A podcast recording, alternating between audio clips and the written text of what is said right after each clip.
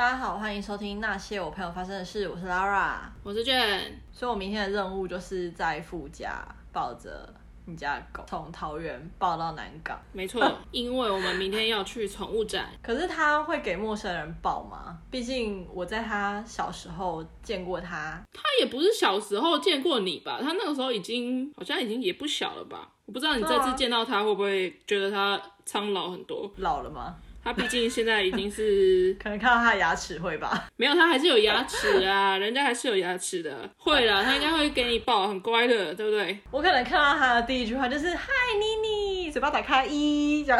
哎、欸，你可以，你可以见识一下他到底毛色有没有变比较白。我看照片，我觉得有，因为那是老的关系吗？有一次哦、喔，带出去外面买晚餐的时候，结果就经过一家，反正就是有一个妈妈带着女儿，大概女儿大概小学大概一二年级，然后就在路口这样子，然后讲了一句话让我觉得很受伤。什么？我就牵狗经过，然后你那妹妹就说：“妈妈，狗狗。”那妈妈就说：“对啊，狗狗很可爱，什么之类的。”然后那妹妹就说：“可是它好老。”我超级伤心的，我是想说，你有立刻就是回头瞪他吗？呃，他前面好像有说一些什么，妈妈为什么那个狗狗是那个颜色？因为他们可能就觉得红贵宾是要红棕色，对，红棕色。嗯、可是我就是很想转头过去说。它是奶茶色怎么样？它不是老好不好？它一直都是这个颜色好吗？你家狗有的时候蛮像那个面粉，就是 撒在一只红棕色的贵宾身上。所以我我是不知道它到底有没有就是变白啦。可是狗的毛是会像人类一样变白的吗？就是我觉得它有几块好像比较白，可是也不是说白到变白色那种，但就是比比较淡色。可是它本身就不是红棕色的狗了。所以，所以它变淡色，我觉得它不会到十五岁的时候全身变白吧，变白色贵宾狗吧，那也蛮高级的。我想应该是不会啊。明天是他的主场啊，他狗生没有离开过桃园跟新竹哎，而且一离开桃园跟新竹，就是踏入巨大的社交圈。对啊，我觉得他可能觉得自己是人，看那些你知道狗生们，不要妄加揣测。姐姐现在有钱可以帮你买东西了，你明天会乖乖的吧？你要叫阿姨，叫阿姨抱你。叫什么阿姨？你叫姐姐，然后你叫我阿姨，太失礼了吧？靠北。明天宠物展，宠物展一定要带你的。是因为狗才有车搭，要不然你可以让狗坐前座啊，然后你坐后座啊。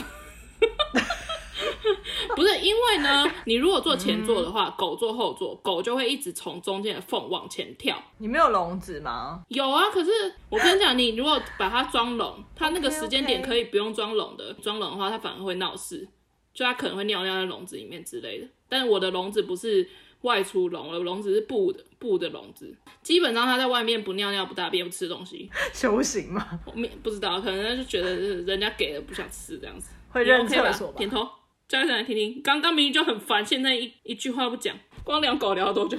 哎，讲完东眼山的故事哈，我决定为我们就是旅行系列开一个 hashtag，虽然是一个没有什么很有创意的名字，但是我也想不到其他更有创意的名字了。就是以后会有一个 hashtag 叫做那些不在家的日子。好啦，如果大家有更好的你知道 hashtag，也可以告诉我。毕竟这么文青的名字有点不是很适合我，但先暂时用这个。我相信大家应该都蛮想要听旅行的故事啊，不管了，反正你们不想听，我也想讲。你就是想讲，很任性。我就是想把我就是旅游的东西，先就是用 podcast 记录起来啊。嗯哼，讲到旅游，我最近可能是因为看韩综加韩剧，就是加成的关系，而且这情绪已经一段时间了，应该有两三个月。我最近非常想要去韩国玩，非常，我连虾皮都是在看那个韩国的食物。我刚刚还在想，我要不要买那个鱼肉香肠？买、啊，那个不是很容易，现在很容易就买到了。我真的很爱吃那个鱼肉香肠。我之前前一阵子很想要喝那个 CK 甜米露哦。甜米酿，我最近也超想喝 CK 的，但买得到啊，只是跟在韩国喝的有点不一样。你知道我讲那种啊？罐装。我知道罐装黄色的，它有一点，我觉得它很化学啊，所以我我不太喜欢。我觉得没有到没有到很化学，但是真的韩国那个汗蒸木里面那个是最好喝，就是还原度大概六十，可是真正的你要去他们的汗蒸木或者是他们市场里面，可能买一杯可能就只要一千韩币这样，但是的那一种它是真的是清甜好喝的。其实我后来觉得 CK 的味道跟绿豆汤有点像，嗯，可是它 CK 不会沙沙的，对对，就是绿豆汤，但是过滤的很干净。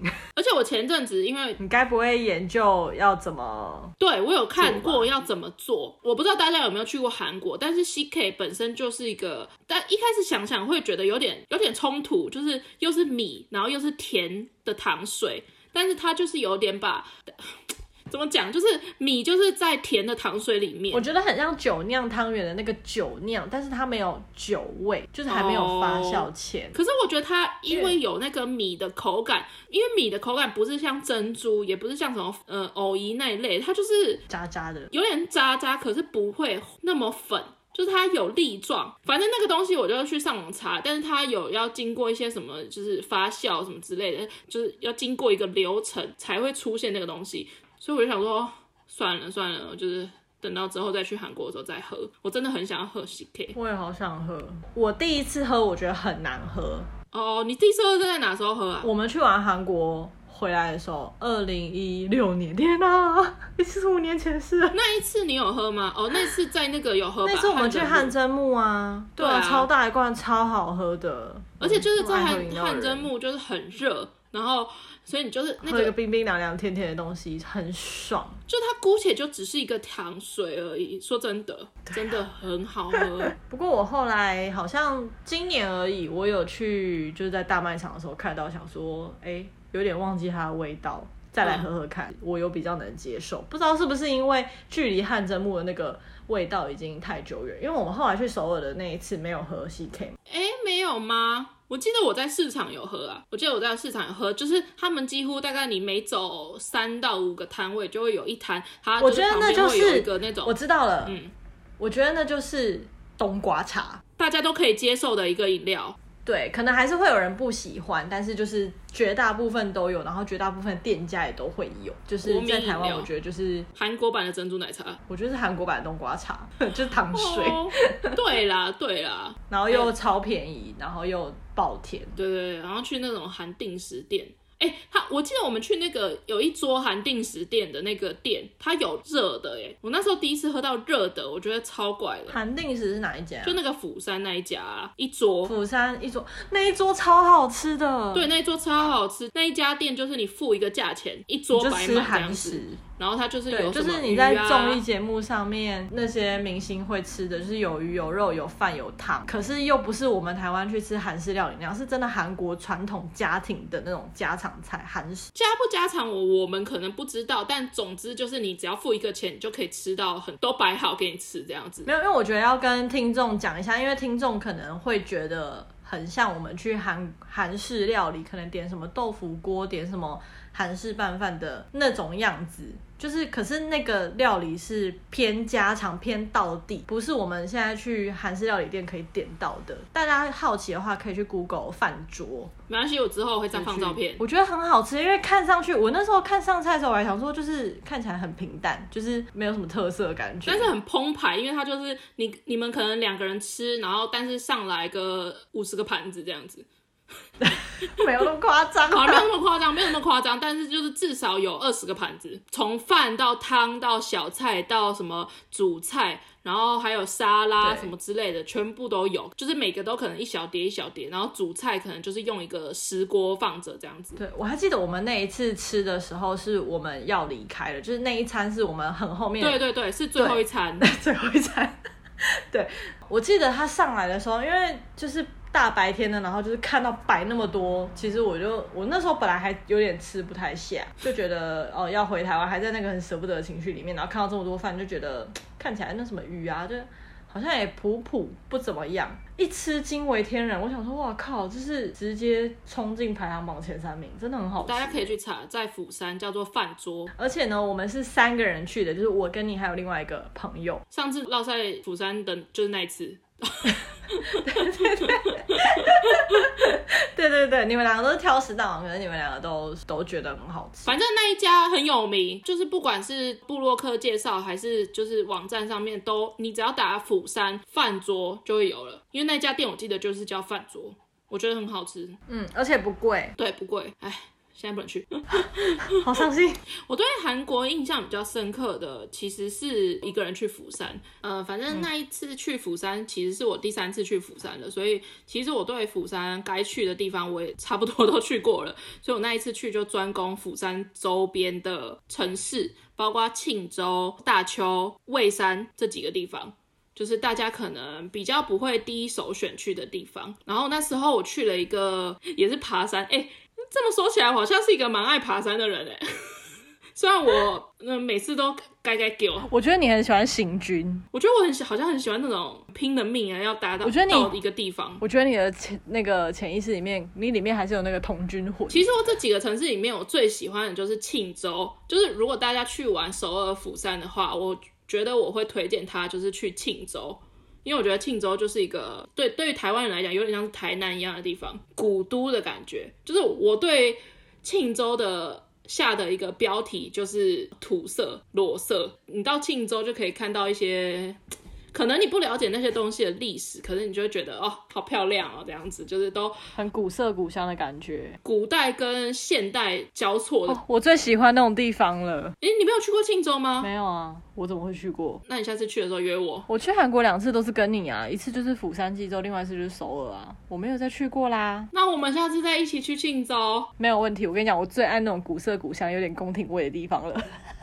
我庆州我已经去两次了。而且我两次都去了庆州最有名的景点，就是那个占星台。我真的是极爱这种伪古迹类的地方。可是那个古迹不是什么炮台、城墙那种，是建筑类，比如说什么韩屋啊，就是古旧建筑的那种，就是超爱。那里有一家星巴克，就是用就是有点古式宫廷感改建而成的星巴克，就很违和，就是一个很很现代的牌子，可是却在古迹里面。我觉得大家听起来可能会觉得想说还好吧这样子，可是。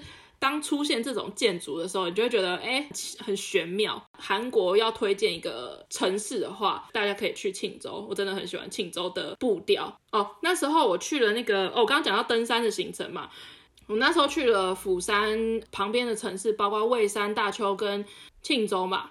然后蔚山，蔚山算是一个近期可能蛮新的一个旅行地，我不知道大家知不知道。但是我那时候去这几个都市的时候，其实主要都是一日游，因为我都是可能搭那个高铁，或是就是搭公车，就是到那个地方，就是他们可能离釜山可能都要快一个多小时的路程。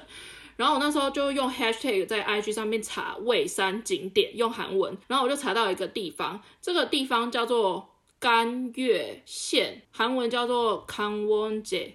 我不知道正不正确，总之呢，他我用哎那个 Google 搜寻中文网站，第一个就出现岭南的阿尔卑斯，也太值得一去了吧？听起来就很值得一去。你要开始行军了，我真的觉得超漂亮，但是我那时候真的是走得超级痛苦，而且那时候我查到这个景点的时候，我就因为那时候我是住在那个韩国朋友的家，我就跟他说，哎、欸，我明天要去这里，然后他就说这里是哪里？然 后 我就说，就是在蔚山的一个好像一个山上这样子，然后他就说哪里呀？然后他就说你要怎么去？然后我就说呃，我要就我都查好了，就是你知道韩国网络是非常韩国的人的网络非常的发达，都是用韩文搜寻这样子，基本上可能在 Google 可能搜寻不到你要怎么转车，高铁坐到蔚山，从蔚山搭公车转两趟公车上山，上山之后从那个登山口走开始走要走三个小时。我记得是三个小时啊，我不确定，大概就是两两个小时起跳。然后，而且我那时候去的时候是二月，地上的雪都还没有融。超冷。然后我就早很也是很早就出发，就是大概可能六点，然后就开始就是搭 KTX 就出发了。我就转了两趟公车，然后就真的到了那个地点了。而且你知道，就是在那种乡下地方看到一个外国人，虽然我也是亚洲脸，嗯、可是。很明显就不是他们当地人，因为跟我一起搭公车的都是一些阿姨啊，就是阿舅妈跟阿舅之类之类的。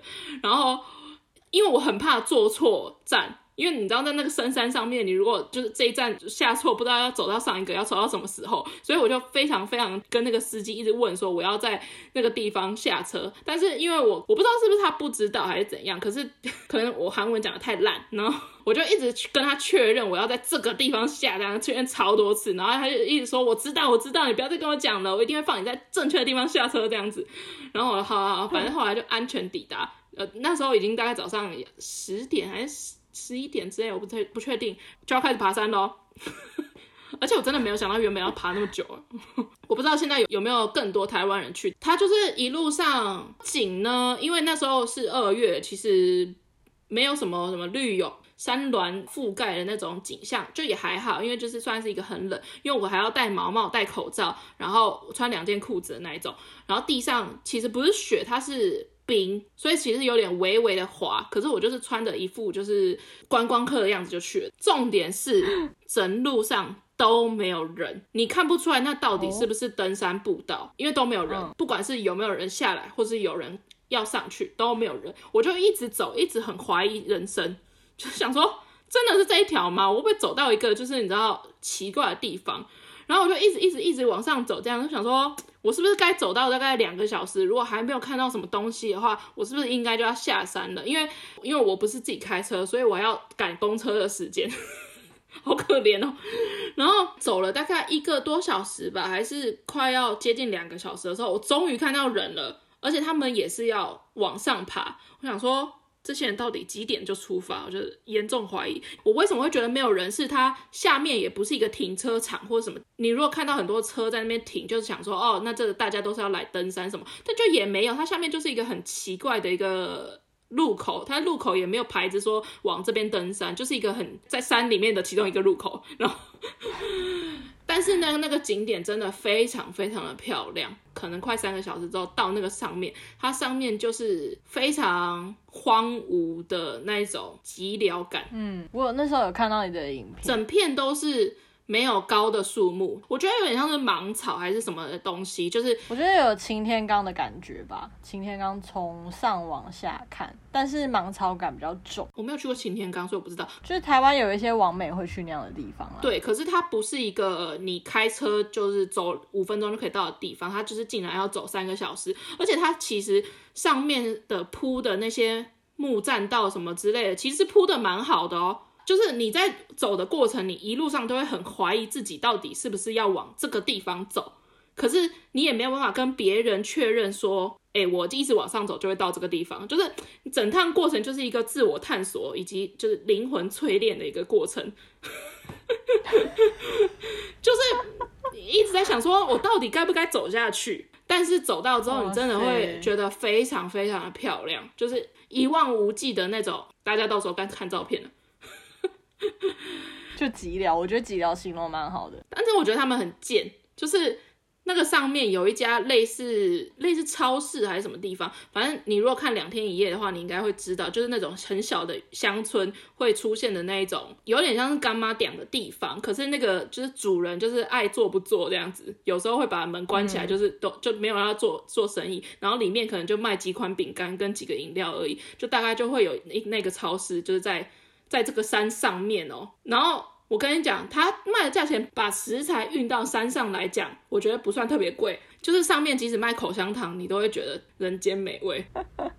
我记得我当下买了一个就是杯装的新拉面，好像跟买了一个饮料还是什么鱼肉香肠之类的，那个新拉面真正好吃。我平常没有那么爱吃辛拉面，但是我真的觉得它就算卖一杯三百块台币，我都会买。不过我觉得辛拉面真的是韩国的好吃，嗯，真的。我很好奇丁松会不会这样觉得？诶、欸，我在澳洲吃的时候也觉得不一样，因为我前阵子就是又在台湾买了辛拉面，然后我就觉得它有点辣嘴唇、辣嘴巴，就是我有点吃不太下。我在澳洲吃的时候，我觉得更辣，反而没有那么喜欢。然后那个辣鸡面啊，我那时候辣到流泪，可是我在泰国买的时候，我就一直跟我同事说，就是那个真的超辣，会辣我辣到哭的那种。我再吃竟然没什么感觉。我不推那个，因为我觉得那个就是要整你的那种辣，所以我不太喜欢。但我辣鸡面只推一款绿色的炸酱口味的，我觉得很难吃哎、欸。为什么？我觉得很好吃哎、欸，我每次都只买那个哎、欸。真的吗？可是我那时候好像就是在韩国，我们去首尔那一次，我在那个 hostel 楼下有买，因为我想说，哎、欸，我没吃过辣的，我觉得炸酱味完全被盖掉了。我觉得它蛮适合买来，然后你要加一些配料的啦。但是我要说，为什么我推的点是因为辣鸡面。你即使加了任何再多的配料，那那种辣就是要把你揍死的那种辣，你吃不到别的东西的味道，你就是只有辣，然后喝水辣喝水，然后但是我觉得炸酱面的辣度它可能有稍微降低一点，所以你菜加一些别的菜类之后，你就会觉得那个辣比较刚好。嗯，还有一款那个也是绿色的，叫做青阳辣椒炸酱面，哦那一个呢，我觉得吃起来味道媲美就是。辣鸡面的那个绿色的炸酱口味，因为他们都是同样的品相，但是我比较不喜欢这个青阳辣椒炸酱面，因为它那个辣椒感又更重了。它是辣椒感，它不是辣，可能有些人会喜欢啦。我觉得你可以试试看，搞不好你会喜欢。好，我下次挑战。为什么讲这个？那你出国都会带一些什么？会不会转太硬？我出国吗？我们定一下是出国玩。不是出国，可能像你去泰国或是我去澳洲那种出国生活那种不算，出国玩一个礼拜十天这种的必带的东西。脚架，脚架，手机脚架，对，必带。嗯，因为我觉得出国就是拍照对我来说是一件很重要的事情。哦，对，哦，哎，我记得我们那时候去首尔是我带吧？对，是你带。我们真的是拍了很多照片，对，直到现在都还想不完，很，很多，真的很。多，对，我必备的是，对，好像都是跟摄影相关的东西耶。然后就是药品，药品我绝对不会忘记带，而且我必备药品，我之前有讲过，止痛药、止泻药跟眼药水、外伤药膏四种，这四款我觉得可以解决一切问题。但是说真的，你带这些药，你本人有用到过吗？嗯。没有，我都我之前有讲过啊，我都是用来救人。好好喜欢你这种人。呃，可能只有眼药水比较会用到，因为很很容易眼睛干，而且出国啊，你很长就隐形眼镜就会戴很久很久。哦。所以眼药水我是一定会用，然后可能就是。药膏，因为我很常被蚊子咬。服用的口服的药品的话，好像大部分都拿来救人。我想了一下，我会带的东西，你带过一个，我觉得很聪明。我们一二三一起讲出来。好，一二三，延长线。哦，延长线哦。嗯，你都会带延长线，可是因为我是一个每一次出国都会忘记。我们去釜山那一次。我就是看到你戴延长线的时候，我想说，哇，真是聪明啊！而且我大家，我推荐大家一款，就是小米的延长线，因为小米的延长线刚刚好，因为它是三个插头跟三个 USB 口，非常棒。因为那时候我们是三个女生一起住，那个空间很小，那个空间其实就是一个单人的小套房，插座一定是不够的。可是我完全没有料想到这个问题，所以我看到你掏出那个延长线的时候，我就觉得。就行哦，真的吗？那时候我就有带了吗？你那时候就有带了，就是因为我们就在想说，我们每个人手机都要充电，因为我们大家都在拍照、划手机什么，就是大家都没电。哎，那你插完换我插什么的？你就说不用啊，我有延长线啊，立刻就觉得天哪！你要想想看，我们有手机，三个人就三台，加上大家都有行动电源吧，再三台。然后可能会有人带相机，假设相机带一台好，就是七台。可是我出国前完全不会想那么多，就是我完全没有去想到说我们三个是住在一个房间，所以那个插座会不够这件事情。想法就会觉得说啊，反正就轮流啊，就你充完就换我充，我们的电一定都会够。可是去到那边才发现说，哎、欸，插座真的不够，因为就像你讲的，我们还要充水充。对啊，还有很多哎、欸，这两个是基本的啊。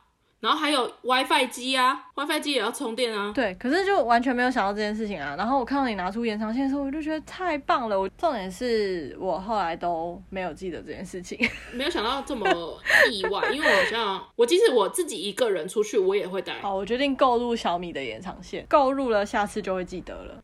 我那时候第一个想，我出国必带的东西。好像是电棒卷哦，就是它可以平板夹，也可以夹卷发的那一种。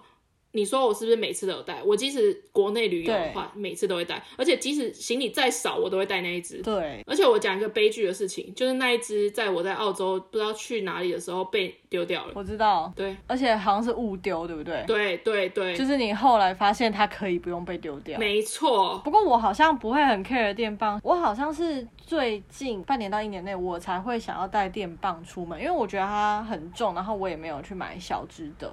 是因为我之前烫头发，然后我发现我比较适合卷发，所以我会希望我出去玩的时候是卷发，我才会戴。然后因为我后来在泰国，就是我后来烫卷了，所以就没差。然后跟你出国你都会戴，所以就。没差，没有，我想起来了，我们去首尔那一次，我那只电棒在那里烧掉了，你记得吗？后面几天是没有电棒卷的。对啊，我觉得明明不是电压的问题，可是那一只却烧掉了。哦，真的吗？不是电压的问题，因为我那时候在买这种电棒卷的时候，我就知道可能会常常带出国或者什么之类的，所以我都有看那个电压这样子，可以试用，可能一百一到两百二这样子。可是我不知道为什么那一次我们去首尔的时候，那一支在不知道哪一天的时候就烧掉，所以后面几天是没有电棒卷的，导致我非常困扰。哦，其实我也没有要卷成什么大卷发什么之类的，可是会心情一个你拍摄的时候希望自己的样子。对，就是希望可以稍微有一点，因为我如果头发不弄就是长直发，而且头发蛮长。对，所以就。很需要卷一下。我之前上班的时候，每天都会卷。有一次我来不及卷头发，我朋友就问我说：“哎、你把头发烫直了？”就是这个程度。我就说没有啊，我就一直都是直发，只是我平常都会烫卷这样子，真是勤劳。真的。不过我讲到电棒，我就觉得。可能是因为韩国的天气哦，很适合，对，可以三天不洗头，真的就是不会，你不会出油，然后我觉得很干爽，我很喜欢呢。像那个电棒在台湾，我卷的话，我到下午就直掉了。有有时候不用下午，你就你就走出去 seven 买东西就直掉了，就白了。对对对，因为你是从头皮开始流汗。对，可是，在韩国就是卷一整天，可能到你洗澡前都还是卷，就是很干。如果你去的天气不是正夏天的话，其实。就是凉凉的，然后你的卷度会一直维持在，很棒。我想想看还有什么韩国的东西很想念，马铃薯排骨汤，我真的很想吃哎。但是我倒对于马铃薯排骨汤还好，我觉得平常不会想起它，但是一旦想起它的时候，我觉得让我比较意外的是那个血浓汤。Oh. 你还记得我去吃血浓汤的时候我说了什么吗？因为我原本以为大家对于血浓汤就是白白的，然后大骨汤。什么之类的，我觉得喝起来跟看到的那个形象有有落差，因为我们印象对雪浓汤有点失望，因为雪浓汤就是我记得可能你兴趣缺缺，但是我一直很想喝，因为我个人对于那种浓郁的骨头熬出来的汤非常非常爱，就是不管是猪骨还是牛骨去熬的汤，我都是我就很爱喝骨头的汤，然后雪浓汤。我想象中的味道就是极浓郁的，整个肉味会在你的嘴巴里面扩散，然后咸咸的。对对对，但是它很淡，它很像是维力炸酱面的那个汤，比它还要再淡。维力炸酱面还有加味精，但是它其实旁边你要自己加盐还是什么之类的啊。对，我一直狂加盐，而且就加到我就很想把半罐盐都倒进去。我才觉得有味道，就是它比想象中还要淡，真的是蛮让人意外的。我就在想说，还是我们吃的那家，那家好像倒掉了，你知道吗？哦，真的吗？因为那家就是可能疫情的关系。我们去之前他还那个哎排队，我们还是排着队进去的，因为它是超级名店啊。对啊，观光客必去的那种，结果它倒掉了啊！还有一个，还有一个，可是我觉得这个跟韩国没有什么太大的关系，但我还是讲，就是我到现在都很印象深刻。如果我有机会再去的话。我可能真的会再想去一次，就我们去首尔那个时候，然后我们不是要去梨泰院吗？嗯。嗯，就是我们那天的行程本来就是要去梨泰院，我们要去一家咖啡厅，我们要去一个咖啡厅。那个咖啡厅的特色就是它的咖啡上面会有一个甜甜圈，然后它非常的在小巷子里面。对，我们就是绕半天，然后看那个 Google 看半天，结果而且那天是有点飘雨的，天气非常的不 OK，而且我们整个就在里面大绕，然后我觉得我们应该经过很多有钱人家。对对对对对，因为有很多看起来很豪宅的房子，而且你还在下面的。Lush 被推销了，买了那个洗发饼，对不对？欸、对，哎、欸，可是好用，很感人。我那时候就在边洗头边想起那个韩国的那个小哥哥，谢谢你推销我。小哥哥吗？不是小姐姐哦。他的内心应该是小姐姐哦。小哥哥推销了二十分钟吧，然后出来的时候下滂沱大雨，你还记得吗？对，然后出来的时候他还说：“哦，姐姐，就是下大雨了。这样，我想说，可能我结账完就也没有鸟我啊。对啊，没有鸟你。好，反正那时候我们就在找那家，就是甜甜圈在咖啡上的那家店，然后就绕半天找不到。但是后因为天气实在是太糟了，而且又就是很想要随便找个地方坐下来，而且我们那时候就是已经就是大概半湿的状态，就我们就一直在绕一绕，然后就看到一家哦，好了好好，感觉好像还不错，就是的咖啡厅，然后就进去。然后呢，因为我本身就是一个挑食王，基本上如果它有什么重乳酪，就是越简单的越不会出错的，你知道有一点小小复杂的成分，就很容易对我来讲就是雷。所以我很常就是去这种基本上没有尝试过的店，我很常会点最基本款的东西。嗯、所以我那时候就想说，哦，它有这种乳酪蛋糕，我想说好，那我就点这种乳酪蛋糕。但是因为我平常也不太会点这种乳酪蛋糕，因为以前呃正常的蛋糕店的这种乳酪蛋糕下面不是有一层威化饼吗？对，我不喜欢吃那一层威化饼，所以如果有那层威化饼的话，我应该也不会点。但刚好那一家的这种乳酪蛋糕是没有威化饼的。那么 detail，超细节。可是我也是，我很爱吃起司蛋糕，但我很讨厌吃下面那个饼干，所以我是不吃下面那个饼干。然后很多蛋糕我也都基本上也不会点什么黑森林啊之类的。我们本来也没有抱持着什么要干嘛，要吃到什么，你知道王美店那种心情这样子。对，我们就是想要找一个地方避雨。而且就算就算那天天气很好好了，我们即使去王美店，也不会特别重视它。东西好不好吃，除非它特别难吃，我们才会特特别记得。然后我们就想说，呃，带着一个你知道，没有期待，没有失望，然后想说好像就吃，惊为天人。我有生以来吃过最好吃的送乳酪蛋糕，真的那个真的很好吃，真的哦，真的，它就是把乳酪蛋糕就是浓缩挤压成一个小三角形。我不知道我这样形容会不会有人想吃，但是真的。很浓，很香，然后牛奶味也很浓，整个你也不会觉得很腻，然后就觉得 amazing，非常的好吃，很意外，可能是我们那时候也太饿，可是。真的真的很好吃，因为我记得我们在梨泰院那一区有点，它是交通的算是一个蛮大条的一个路上边边的一个咖啡厅，可是它在整个梨泰院区算是偏僻的，然后它上一层是很高级的住宅区，然后我记得我我们那时候为了找甜甜圈那一间，我们就是在那个住宅区里面一直晃一直晃，应该有走快一个小时，然后又飘雨，然后就是我觉得那时候我们两个都已经有点身心俱疲，我们找到甜甜圈，然后雨越下越大的时候，就是你知道。那个情绪就开始有点，就是想要上来了，这样就觉得到底那我们现在能不能找个地方坐？就遇到这间，就是我们想要找个地方坐，可是又不想要找一个普通的地方坐。重点是找个地方坐，你势必得花钱。可是如果又吃到很雷的东西，这种时候你就爆气，就觉得这辈子再也不来梨泰院了。这样，对，老子都已经淋雨了，然后找不到自己想吃的东西了，然后随便吃一家还这么难吃，真的是，然后又被推销了洗发饼。推销了二十分钟，火很大。后来吃到这个，我真的觉得值了，疗愈被治愈了。那一趟首尔行值了。我本身就是对甜点没有什么特别要求，重点是我觉得它最特别的是，你那时候突然说。这间好像是赵寅成哥哥开的甜点店。我刚看我的发文是赵寅成弟弟哦，是他弟弟。对对对，反正你那时候突然讲这句话，我想说哈，他有弟弟哦，就是因为我没有在 follow 这个韩星，你就说好像你有看什么综艺，就是有介绍过他有个弟弟，就是在这附近好像开咖啡店，开始现场立刻搜索，就发现真的就是，而且我们还遇到他弟弟。对，但是我们其实对他弟弟没有什么太大的印象。他弟也是帅，他弟也是帅的，而且很高。哦，真的吗？对啊，我记得他弟就是也是一百八十几，就是看上去就觉得哦，那男生个子很高，看背影真的是有看到赵寅成背影的感觉。相比哥哥，当然是逊色啦。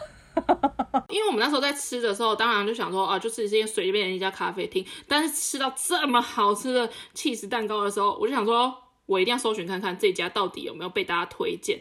然后我就搜寻这样子，哦，一搜寻那啪，名单全部都出来。但我们那天去的时候，店里没有什么人诶、欸。就是不像是一个什么什么名店，然后后来我在查的时候，然后就有人说什么，就是呃赵寅成有时候会来这边跟什么李光洙他们就是在这边一起，反正就是他们那一票，赵寅成、宋仲基、李光洙那一类，就会在这一家咖啡厅里面，就是可能聊天什么之类的。但我们那天都没有遇到啦，可是觉得蛮开心的，就是旅行中意外的无心插柳，去到一个跟赵寅成插到边的咖啡厅。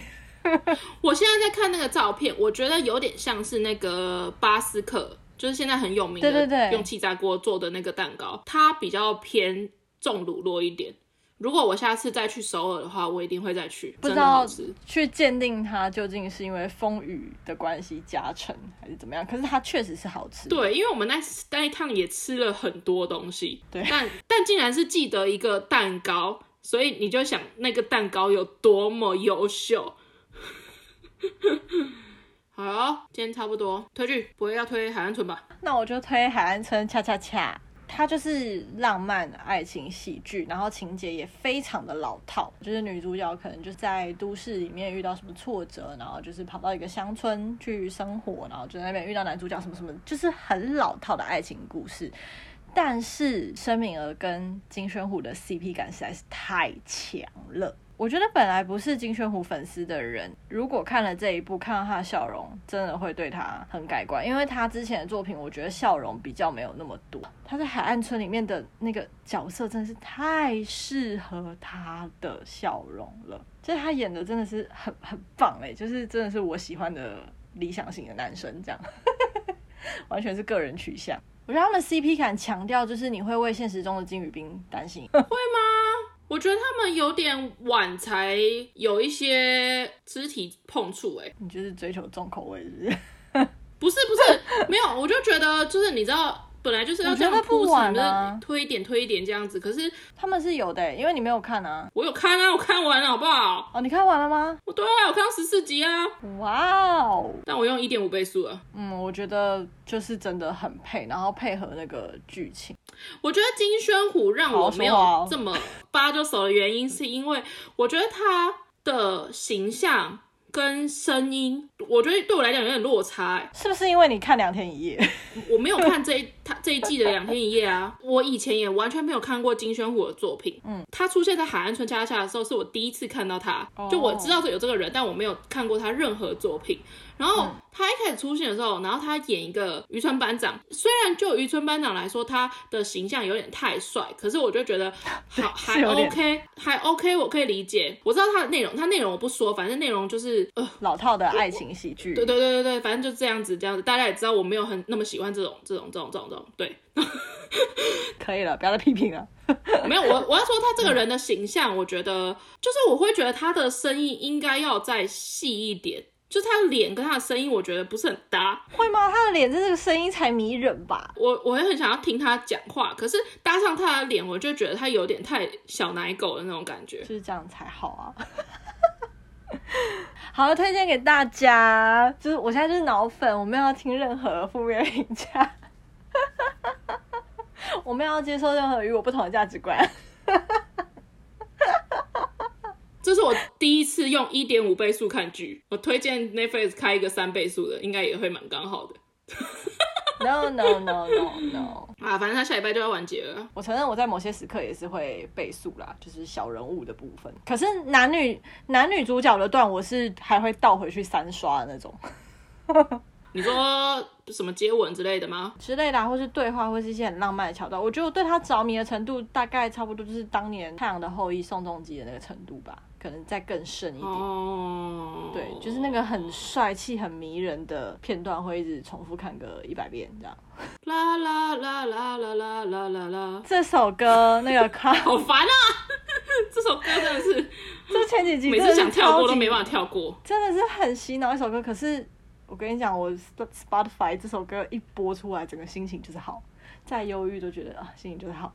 OK，听说申敏儿跟金宇彬要在下一部戏合体，好了，我期待金宇彬，我喜欢金宇彬，我喜欢申敏儿。今天节目就到这里啦，大家拜拜。拜拜。